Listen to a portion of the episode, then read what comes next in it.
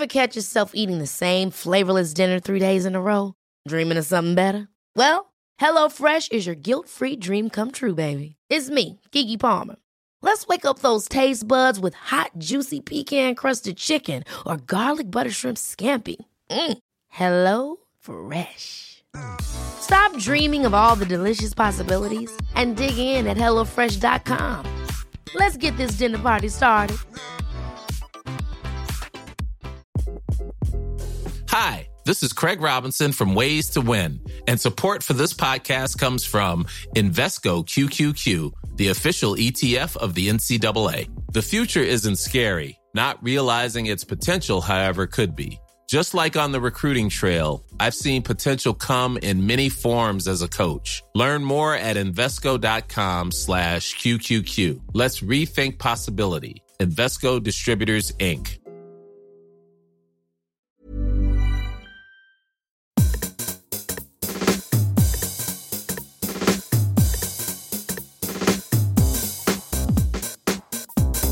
Hello, this is Bruce Daisley. This is Eat, Sleep, Work, Repeat. Thank you for listening. It's a podcast about making work better. I think it's like episode 104, something like that. Incredible. If you do want to make work better, please go and sign up at the website. Go to Eat, Sleep, Work, Repeat, and there's a link at the very top left of the homepage. The newsletter generally comes out on Tuesdays and gives you the latest of what you might have missed. And I've got some great episodes of the podcast coming up. I've spoken to Anne Helen Petersen. You might remember her. She um, she wrote a really fabulous breakout article about burnout last year. And I saw that she had a book forthcoming about that and contacted her. So hopefully that'll be the first interview you hear with her before the book comes out later this month. Then I'm really obsessed right now with the arrival of community managers at workplaces. I think this is the trend to watch. And I've spoken to two of the main experts on this, two people who can teach us lots about this. And uh, it's a great interview because it didn't go exactly the way I expected. On with today. One of my favourite episodes in the the back catalogue of Eat, Sleep, Work, Repeat was with Ben Waber from Humanyze. And they track data of workplace interactions in offices, in workplace communication tools, everything. At the time, Ben was talking about these workplace people meters they had, these badges. But in today's episode, he's talking about these these plugins they've got that actually look into who's meeting with who, who's emailing with who. Fascinating. If you've been following the newsletter, we've seen evidence and data from Microsoft that said on average that workers are working, clocking up an additional 45 minutes a day of work and have been dipping their lunchtime. They haven't been having much for lunchtime. And I guess there's some really interesting things that might come from that. That might be people who've got kids at home, so they're not having a lunch break, a typical lunch break, but they're sort of breaking their lunch break into little pieces. Who knows? Anyway, so I was intrigued what humanized data is saying. Now, to formally introduce him, this is Ben Waber. He's the co founder and president of Humanyze. And you can see more on him and a recent article that he's written in the show notes. Ben was interested in how communication in offices is changing. We'd seen things pre pandemic, like I could say, that an average employee has about 2.9 close collaborators. So people you spend on average hour or more equivalent of like one-on-one interaction with that person. And that was a very stable number. You start to see these numbers shift dramatically in the span of weeks, which hadn't happened in years. You're really able to then start to see what is the impact of things of the pandemic specifically, um, but then also, as you look at work from home, how is that changing things? It, it is interesting, at least for us, to look at and to, to really see, you know, how is the health of organizations really changing as a result of these decisions that companies are making? Okay, that's interesting. People are trying to connect with more people, but weak connections seem to be falling off a cliff. What you started to see was really the, the sorting of relationship as people started to work from home. If you looked at weaker connections that people have, let's say people you spend again less than an hour with one on one a week, but more than say 15 minutes one on one a week. Um, and a good way to think about that, like lower barrier, is that would be a person that you were in a meeting with, you know, once a week for an hour, but with, you know, in a four person meeting, right? So it's not like you're just meeting with this person. Some of those relationships are elevated. And what that meant is you, these are people you still need to communicate with to do your job. And of course, now you're not in the office. You're not going to casually bump into these people. You're not going to, through osmosis, hear what people are doing. You have to intentionally schedule meetings and conversations and have you know, emails and chats with those people. That communication activity increased pretty dramatically. These close connections go up from you know about 2.9 people um, to over six. On the other hand, when you saw relationships that are at the lower end of that spectrum, and then even weaker ties, people that you spend you know less than 15 minutes a week with, those really fell off a cliff. And and that's because uh, you know our hypothesis is that these are people that you don't need to communicate with to do your job right now. In that for the project I'm working on right now, these people are not critical. You know, and maybe if the person who I bump into by the coffee machine once every two weeks or something, you're not going to schedule some Zoom call with them because you don't really have a good reason to talk to them, but you might have done that in person. And the important thing is there, of course, in terms of the medium to long term implications. That's where I get really concerned about what we see there again, near term performance, all this communication is necessary and, and, really indicates we probably won't see a lot of near term effects. But then, in terms of my, like missing milestones, in terms of innovation, in terms of um, even just developing poor quality you know, products and services, that's what I really think um, we're going to see, um, frankly, over the next year plus. And you could argue we're even starting to see some of that. And I think a lot of us are maybe writing that off as, oh, it's because supply chains are messed up. It's because people have financial constraints. And it's not to say that's entirely false, but I think this is going to have an outsized effect moving forward.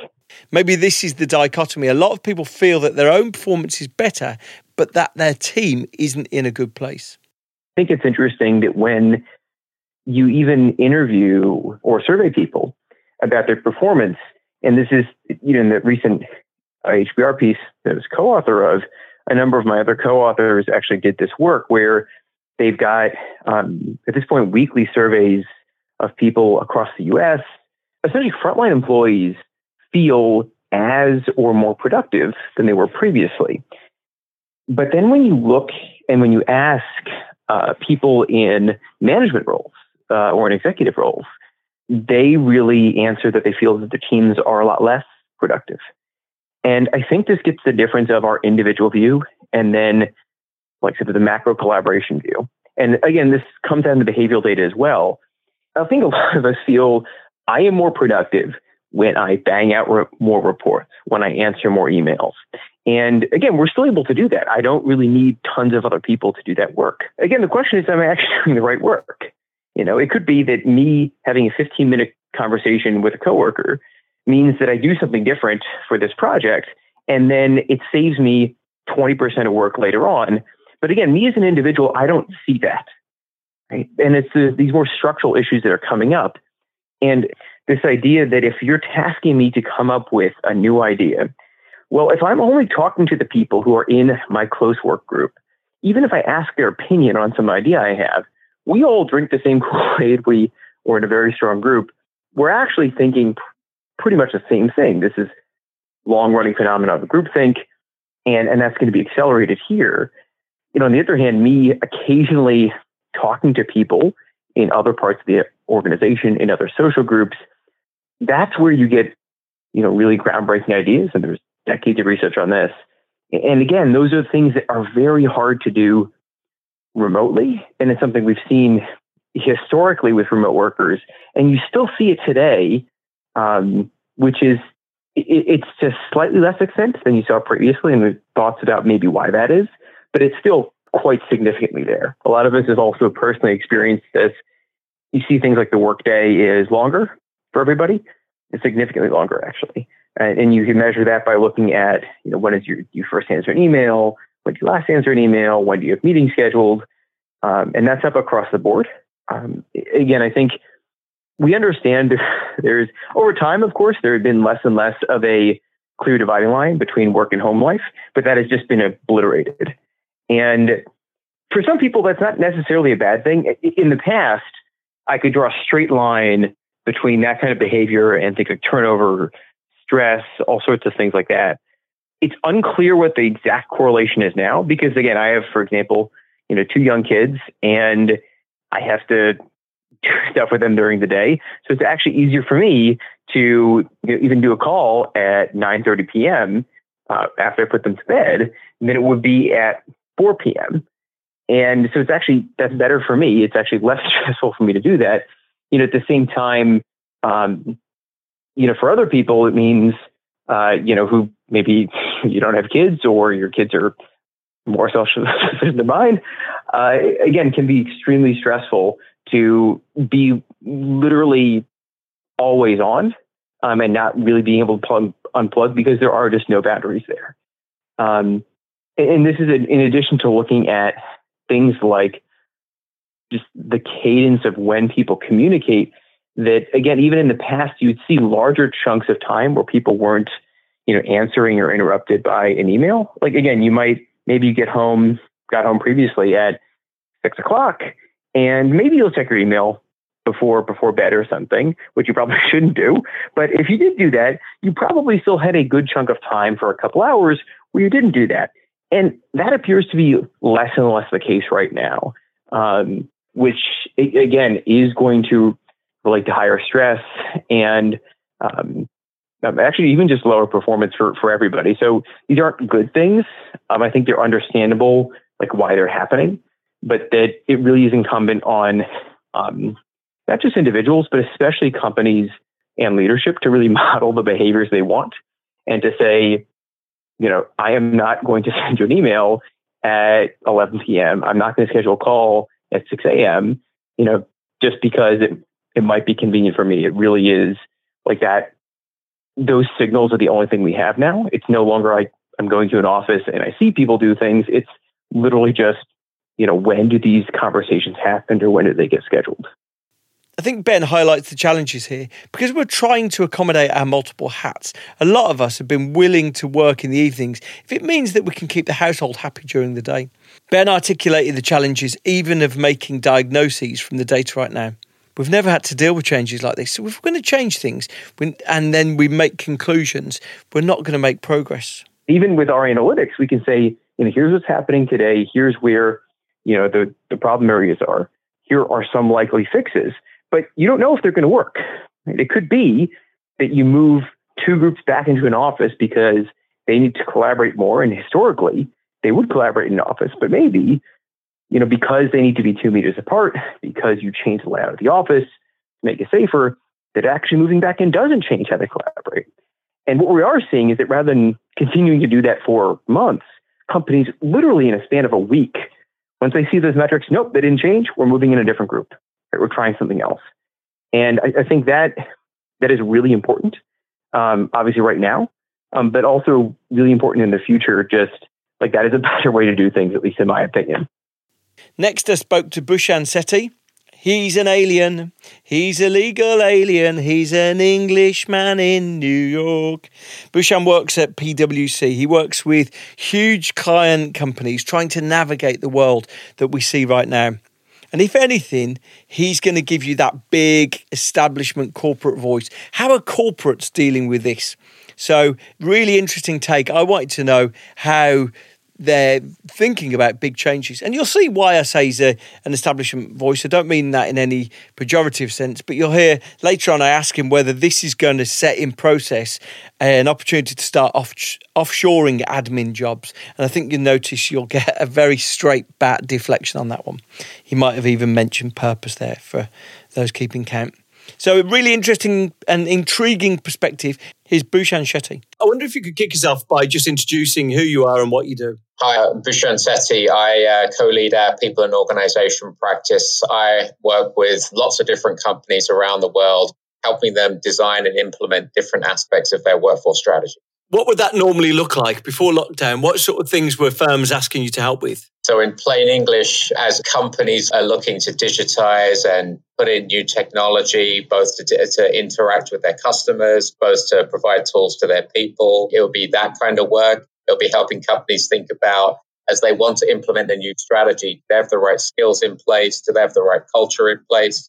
Do they have the right HR programs in place? They're really helping companies design and implement that work. And it's interesting you mentioned lockdown because much of that work is still the same. I'm just doing it from my apartment, like like I'm talking to you today. So um, when you when you're sort of looking at this, I guess you've got two hats. Then, then it's it's what you guys are advising clients, and then what you're doing yourselves.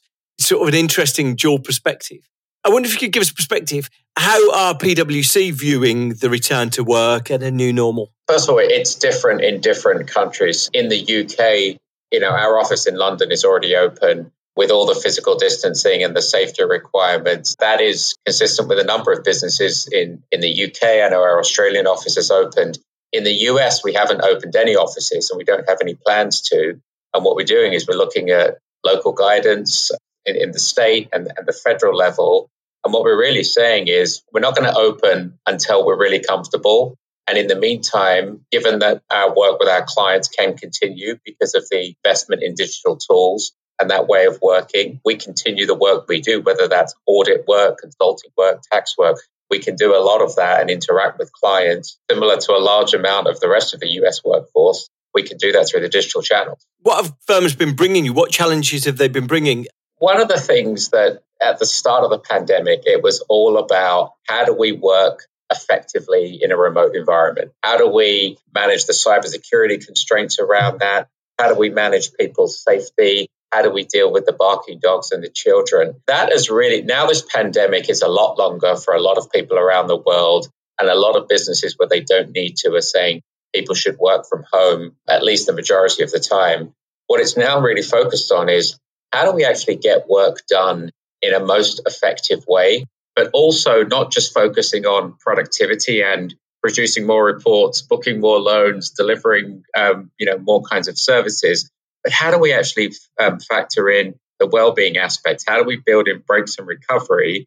And how do we build in the collegiality and the need to collaborate and spend time with colleagues? Because I think we're all craving that, um, not being in the office. We're, we're, craving the social aspects of why we all like to interact with people. So, so what's the answer? You, you've posed those wonderful questions. How do we bring a degree of collegiality when we're all working remotely via screens? I think the first thing we need to do is understand that this thing will end at some point in time. We will get through this economically, we'll get through this from a health perspective, and we'll get through this from a societal perspective. And there will be a time when we will be back in offices. The offices will look different. Um, we may not be going back to the offices full time. One of the surveys we did uh, where we polled people, they said after the pandemic, people want to work at least two days um, from home. So the patterns will be different, but we've got to kind of remember that we are not going to be 100% working from home if we don't want to. The other things are some of the basics of how you lead teams, how you engage engage with colleagues. At the start of this conversation, you and I both swapped that we're um, we're from England. We're surrounded by four thousand miles, but we exchange kind of um, a get to know you pleasantry there got to remember the basics of habits of getting to know people, checking in, asking how people are doing, because everyone from the CEO down to the janitor is struggling right now with this for, for various reasons.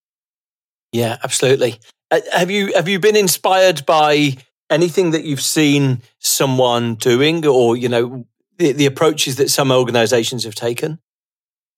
Yes, I'd say a couple of things. I'd say at the start of the pandemic, so I live in New York City and the whole world was watching New York as the epicenter. I was incredibly impressed by the leadership skills and the humility of, of our governor, the daily briefings, the use of data, the surrounding himself by experts, trying to depoliticize um, this piece and really staying the course. And I think that is a good recipe for a lot of business leaders on how you need to manage your businesses now and post pandemic. Um, bring the right experts in. Think about your business. Think about the scenarios that that that. How do you actually get restaurants back to work? How do you think about delivering um, di- solutions via digital channels if you're a bank?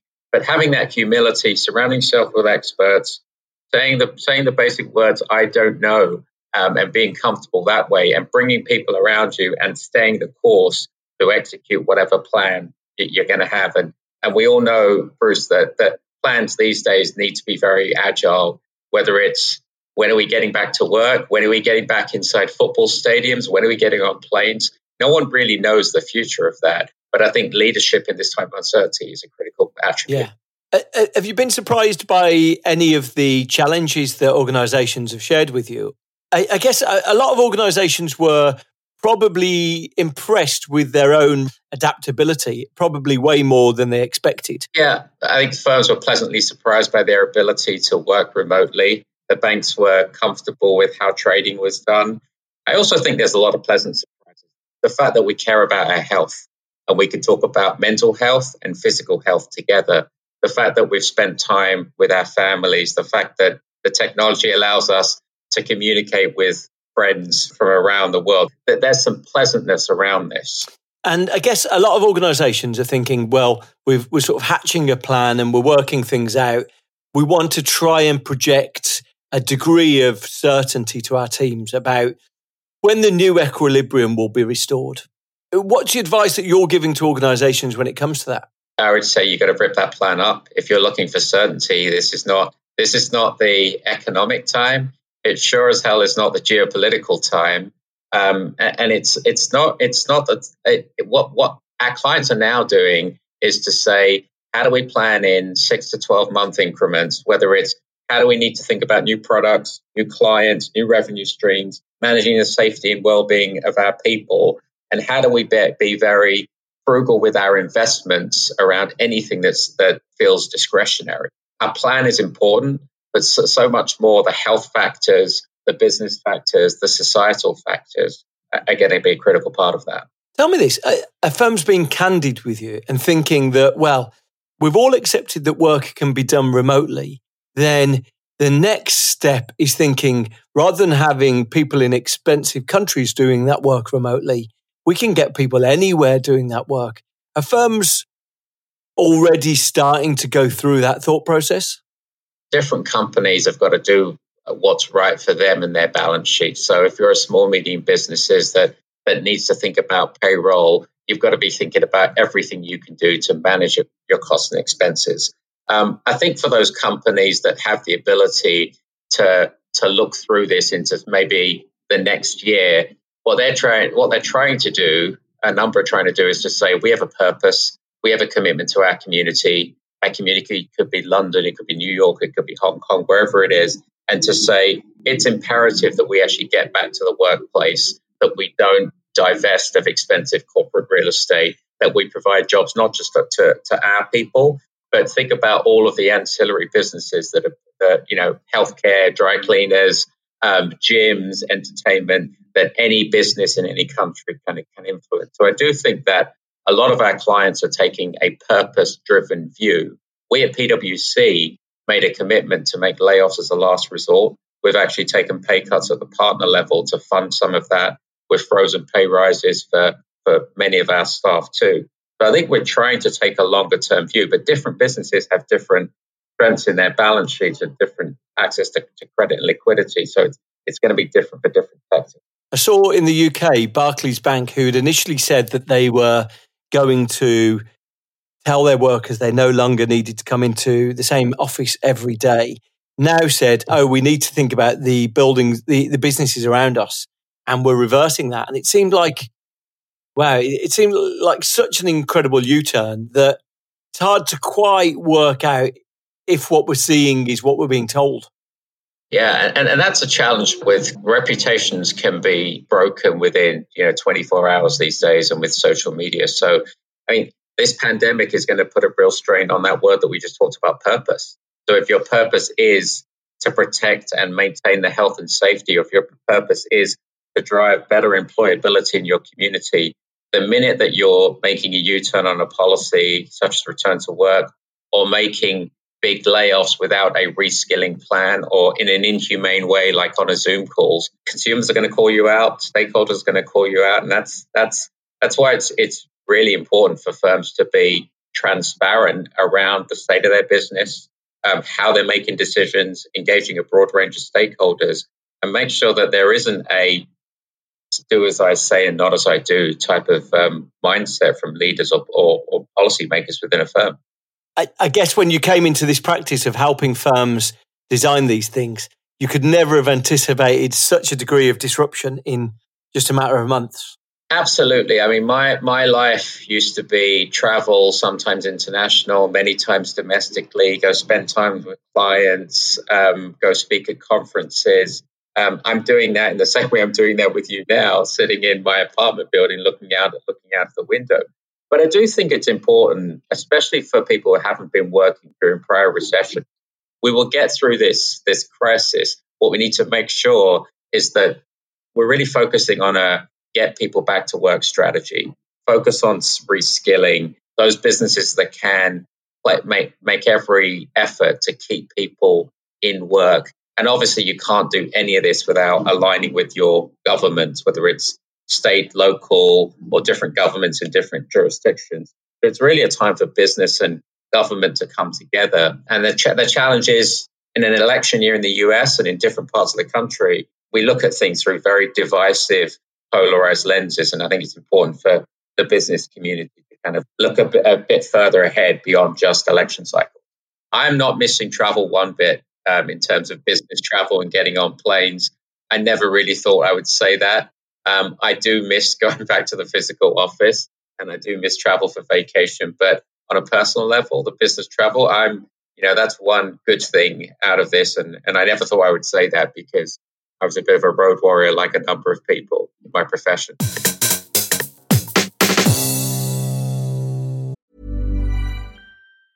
Ever catch yourself eating the same flavorless dinner three days in a row? Dreaming of something better? Well, HelloFresh is your guilt free dream come true, baby. It's me, Keke Palmer. Let's wake up those taste buds with hot, juicy pecan crusted chicken or garlic butter shrimp scampi. Mm. Hello Fresh. Stop dreaming of all the delicious possibilities and dig in at HelloFresh.com. Let's get this dinner party started.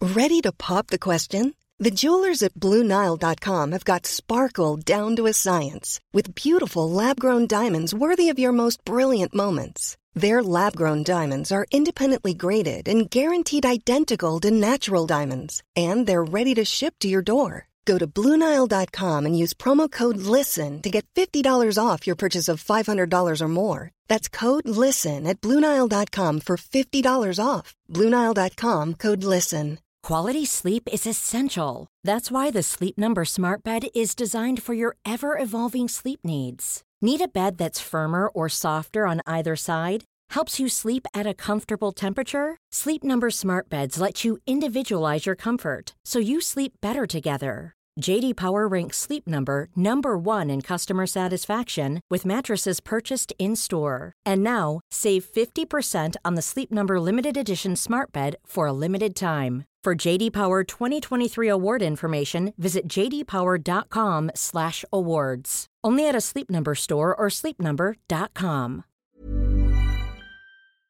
Thank you. I've been really thrilled with the feedback from the previous two episodes of this. So, thank you for listening to this.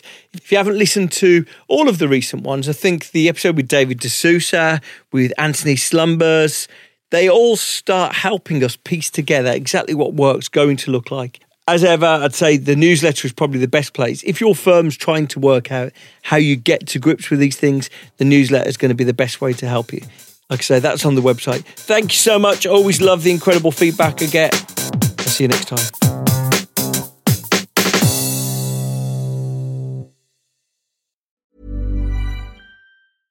Ever catch yourself eating the same flavorless dinner three days in a row? Dreaming of something better? Well, HelloFresh is your guilt free dream come true, baby. It's me, Keke Palmer.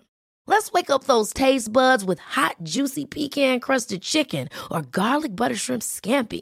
Mm. Hello Fresh. Stop dreaming of all the delicious possibilities and dig in at HelloFresh.com. Let's get this dinner party started. Hey, it's Paige DeSorbo from Giggly Squad. High quality fashion without the price tag? Say hello to Quince. I'm snagging high end essentials like cozy cashmere sweaters, sleek leather jackets, fine jewelry, and so much more. With Quince being 50 to 80% less than similar brands. And they partner with factories that prioritize safe, ethical, and responsible manufacturing. I love that. Luxury quality within reach. Go to quince.com slash style to get free shipping and 365 day returns on your next order. Quince.com slash style. Mom deserves the best, and there's no better place to shop for Mother's Day than Whole Foods Market. They're your destination for unbeatable savings, from premium gifts to show-stopping flowers and irresistible desserts. Start by saving 33% with Prime on all body care and candles. Then get a 15-stem bunch of tulips for just $9.99 each with Prime. Round out Mom's menu with festive rosé, irresistible berry chantilly cake, and more special treats. Come celebrate Mother's Day at Whole Foods Market.